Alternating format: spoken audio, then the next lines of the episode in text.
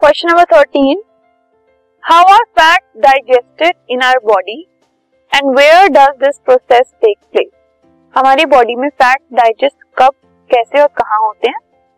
सो so, जो fats हमारी body में लार्ज ग्लोब्यूल्स की तरह प्रेजेंट होते हैं स्मॉल इंटेस्टाइन में वो प्रेजेंट होते हैं। जो स्मॉल इंटेस्टाइन है वो उसके पास सिक्रीशन आती है दो तरह से।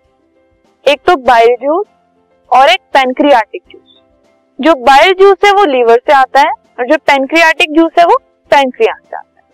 सो so, इंटेस्टाइन में स्मॉल इंटेस्टाइन में फैट्स होते हैं और दो सिक्रीशन आई लिवर से और पेनक्रिया से। अब जो बाइल सॉल्ट होते हैं लिवर वाले वो क्या करते हैं? बड़े फैट ग्लोब्यूल्स को तोड़ देते हैं छोटे छोटे ग्लोब्यूल्स ठीक है? जो पेनक्रियाटिक एंजाइम होते हैं वो इन छोटे ग्लोब्यूल को इजीली उन पे एक्ट कर पाते हैं और उनको इमल्सिफाई कर पाते हैं। मतलब उनको और ब्रेक डाउन कर देते हैं जिसको इमर्सिफिकेशन ऑफ़ फैट्स बोलते हैं। सो so, ये सब चीज़ें कहाँ होती हैं? Small intestine